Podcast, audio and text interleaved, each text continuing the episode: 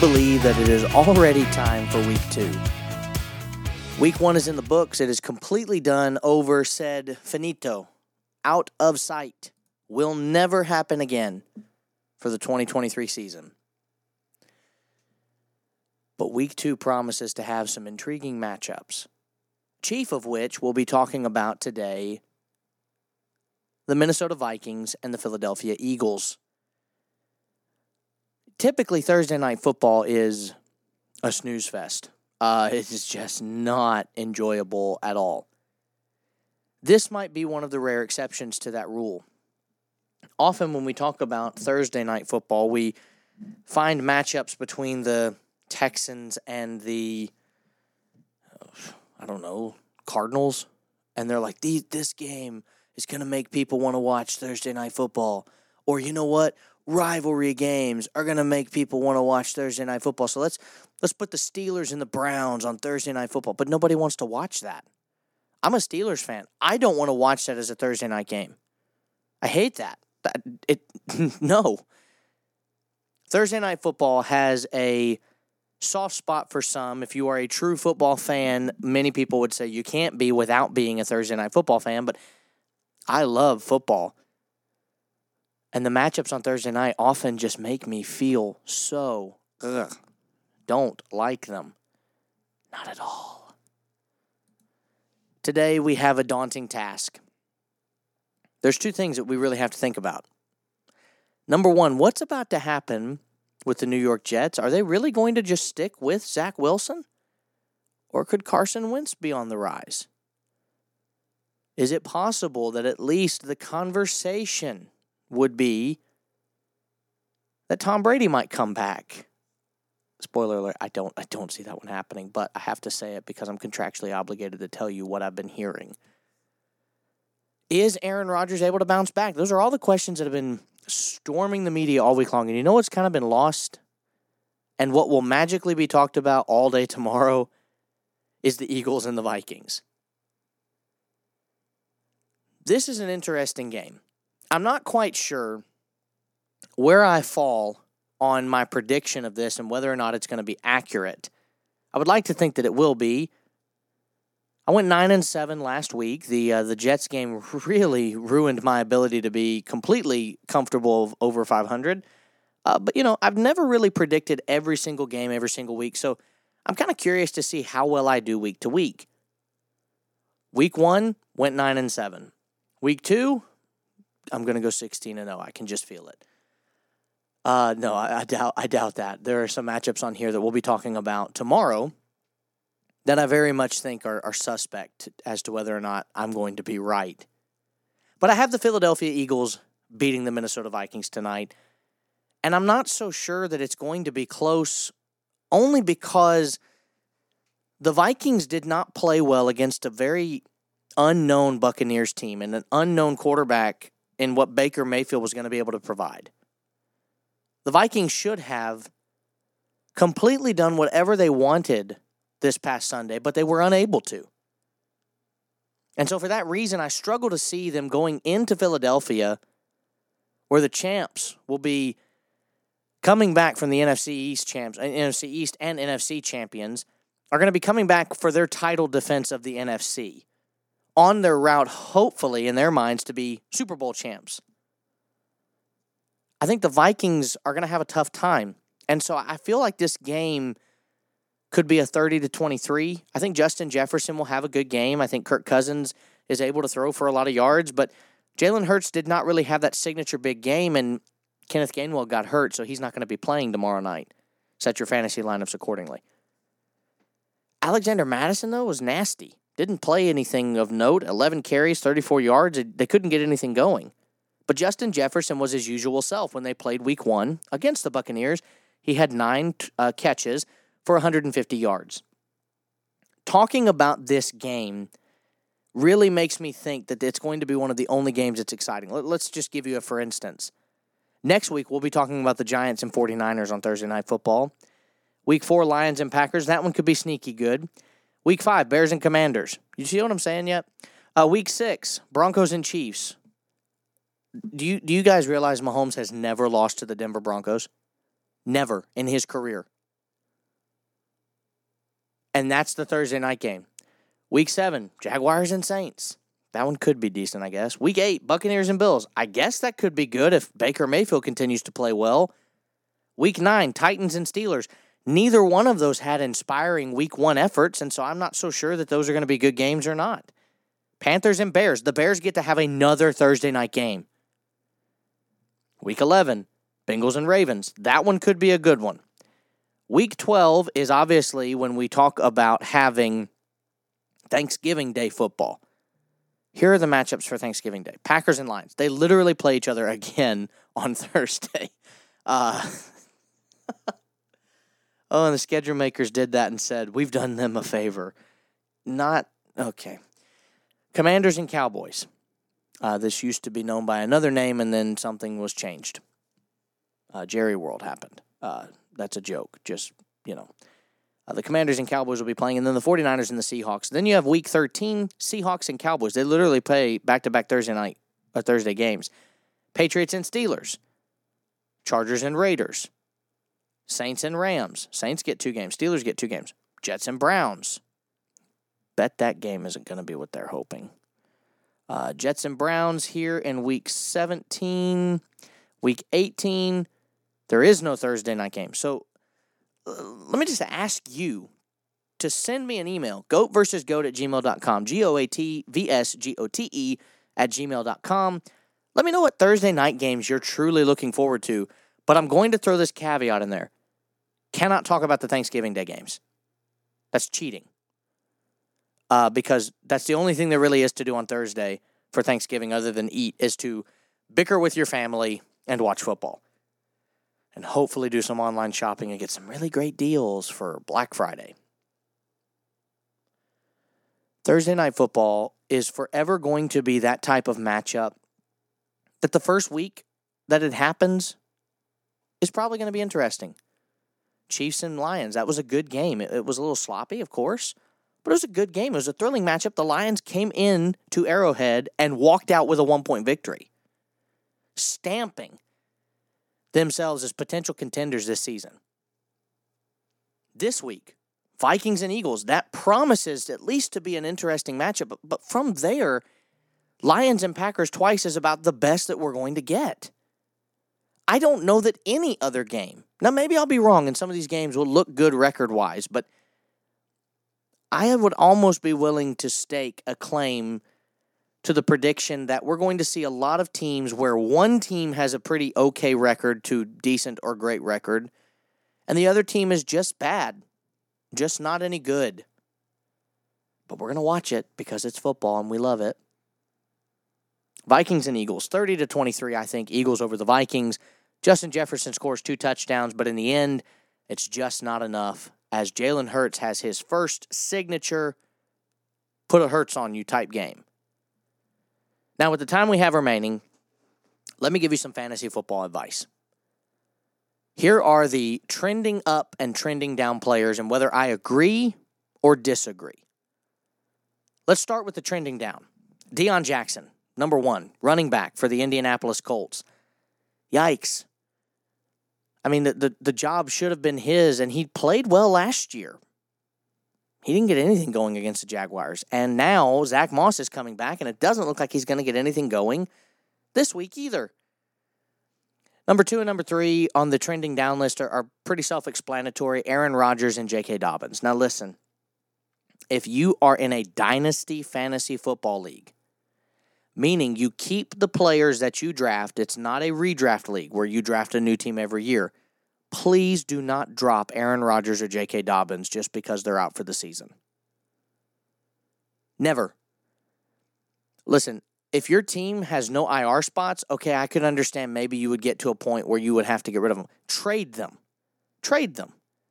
Get a fifth round pick for J.K. Dobbins. Uh, get a get a fourth round pick or higher, possibly for Aaron Rodgers. Somebody might be willing to pay it. One of your teams out there might be willing to. I, look, I saw a trade the other day where Ryan Tannehill netted a second round pick.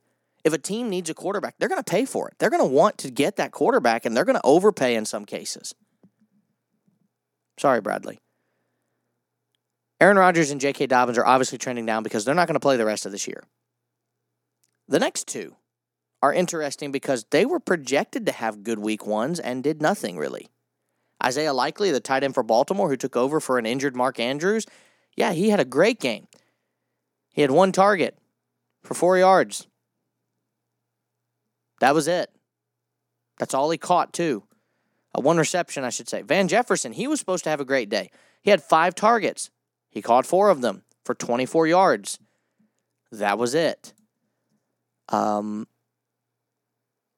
just hold the thought, all right, about everything else going on.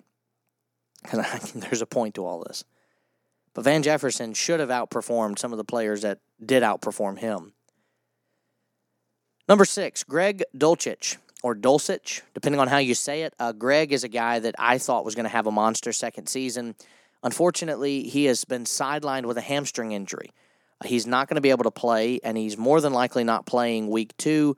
Uh, he's been unable to practice, and so Adam Trautman is probably going to be stepping in and taking over for him until he can come back. Now, when Greg comes back, I don't have any delusions that Trautman is going to be the guy going forward. I just don't see that. Number seven, Noah Gray trending down. This is mainly because Travis Kelce has been pr- reported and projected to come back week two, but also really Noah Gray. He had three receptions for 31 yards, but he didn't really do anything with his five targets and opportunity that he had either. Skyy Moore comes in here at number eight. Skyy Moore. Uh, three targets, no receptions. I think this will course correct. I think this is fool's gold in the sense that someone might say, ah, Skyy Moore's terrible. I'll sell him. Take the fool's gold here from them. They're, they're literally, I, there's probably a better phrase. I just can't think of it right now.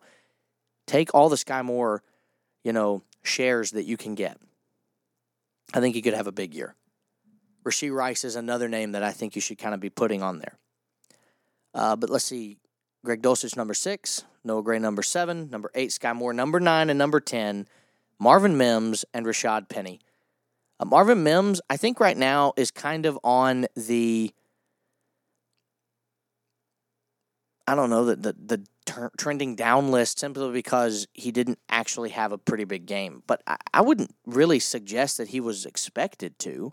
I think the Jerry Jeudy injury being a factor is part of why they were thinking he would have such a bigger game. But that was a low scoring affair, and he was really been he was really drafted to start off as a return man, slot receiver, and then he's thrust in his very first game, very first game, to take over Jerry Jeudy's spot. Not a great plan. Rashaad Penny didn't even play week one. Um, he's trash. He's been trash for a few years as far as fantasy football is concerned. Uh, you know, you you look back to last year, his mo has always been to be hurt. Always. He has one massive, you know, big game, and then he's out the rest of his time. In 2021 with the Seattle Seahawks, he had his best year. 119 attempts, 749 yards. He still got hurt. Scored six touchdowns that year. Playing in Philadelphia this year, I I just I think Jalen Hurts is going to run before anybody else. Let's shift over to the trending up. Let's go descending order, number 10 to number 1. Uh, number 10 I'm going to say is not trending up because he's not going to be playing. This is a this is a glitch. So we're going to go with Tutu Atwell. Kenneth Gainwell won't be playing tomorrow night uh, tonight, so don't worry about that. Tutu Atwell, wide receiver for the Los Angeles Rams. Here he is in his third year. He's five foot nine, but he plays like he's six feet tall. He had eight targets, six catches, and 119 yards against the Seattle Seahawks secondary, which is very good. It's a very good secondary. And Tutu Atwell played very well against it. I think that continues over the next couple of weeks. They play a couple of teams that I think he could have a, a pretty decent amount of success against. We'll see what happens. Number nine, Zach Moss. Zach Moss didn't play in week one, but he's projected after being a full participant in practice this week, he's been projected to be the starter. He probably would have been the starter last week had it not been for his surgery on his fractured arm he had on August 1st. Zach Moss. You might be able to get him for a seventh in some of your leagues. In a dynasty league is what I'm really talking about.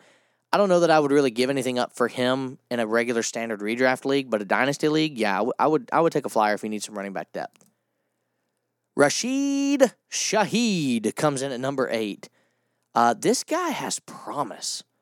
He's a he's a kick returner that has done very very well, but he's blossoming as a wide receiver too. Kind of flying under the radar here because you have Michael Thomas and you have Chris Olave, and he he didn't have more targets than either one of those two, but they're they're one and, and two. They're the number one and two receivers, but he had the third most targets, six. Olave had ten, Michael Thomas had eight, and Shaheed had six. He caught five for 89 and a touchdown. Rashid Shaheed. Keep that name in mind. Hunter Henry is a guy that I think could be an interesting, you know, stash if he's available in your league. Plays for the New England Patriots. He's a tight end. Was targeted six times, caught 56, and scored a touchdown. Number six and number two on our list have to do, unfortunately, with the injury that J.K. Dobbins uh, endured. But Gus Edwards is on this list at number six. I'm not going to lie. I, I, I think this is fool's gold, and I'm using that correctly, I believe, in this case, because Gus Edwards is on a team that loves to essentially spread the ball out in the way they run the ball. You know, J- J.K. Dobbins is one that he would have been the guy getting the most targets, but overall, they like to spread their carries around to different people. So Gus Edwards, I don't know that I would trust him. He's the oldest running back, I believe, outside of Melvin Gordon on their roster, and he's often had some injury concerns too. If you if you look at his history, even, um, he has not played really a full season since 2020. Um, I mean, he didn't play at all last year. I'm sorry, he didn't play at all in 2021. Played in nine games last year. He's not played a full season since 2020. Prior to that, he was good for about 700 yards a season, but he's just not been able to do that.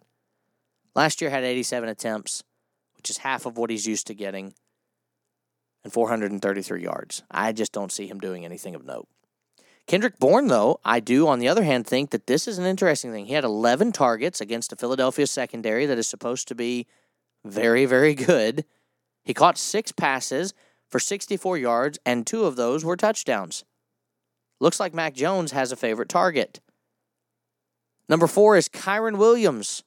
Uh, Kyren Williams is one of those guys where I think he, uh, I think he could take over for Cam Akers if you have a few more games where Akers is not able to really do anything. Williams had a nose for the end zone on Sunday. Had two touchdowns, had 15 carries for 52 yards. That's a respectable 3.47 yards per carry. Not bad for a guy that's coming off the bench. Typically, when a guy comes off the bench as a running back, you know that they're going to, if they're running, you, you, you know he's not really someone to fear. Typically, the Jets do have a pretty scary one two punch. But Kyren Williams, I think, could carve out a really good role and possibly, possibly unseat Akers later this season. Joshua Kelley comes in at number three. This is purely because Austin Ekeler is banged up with an ankle injury and may not play. So you need Josh Kelley on your team. Go out and get him. If you have Ekeler, especially, go get him.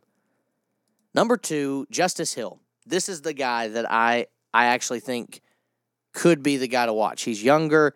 Uh, overall, he's he's stayed fairly consistent in his time in Baltimore. Um, you know, he missed some time in 21, but he's he's never played less than 15 games or I'm sorry, than 12 games outside of 2021. He's been in the league five years. I expect him to be a guy that they're going to continue to lean upon, uh, and Justice Hill could get the bulk of their carries. Drum roll, please. Guys, Puka Nacua is an incredible stash in fantasy football leagues. He's an incredible stash in dynasty leagues. He had 15 targets against the Seattle secondary that is incredible. Now, a lot of them are saying, well, this is all going to come crashing back down to earth when Cooper Kupp gets back. Here's my question How can it? He caught 10 of those balls for 119 yards. If you've got Cooper Kupp on one side, Tutu Atwell in the slot, Van Jefferson kind of mixing in, Puka Nacua is a guy that could easily, easily get a ton of open looks because of Cooper Kupp and the respect that he commands. Stafford might have found another favorite target in LA, and it's Puka Nacua. Don't forget, I am predicting Vikings 30, or excuse me, Vikings 23, Eagles 30. Tomorrow, we'll be back to talk about the recap of tonight's matchup. Until then, take care.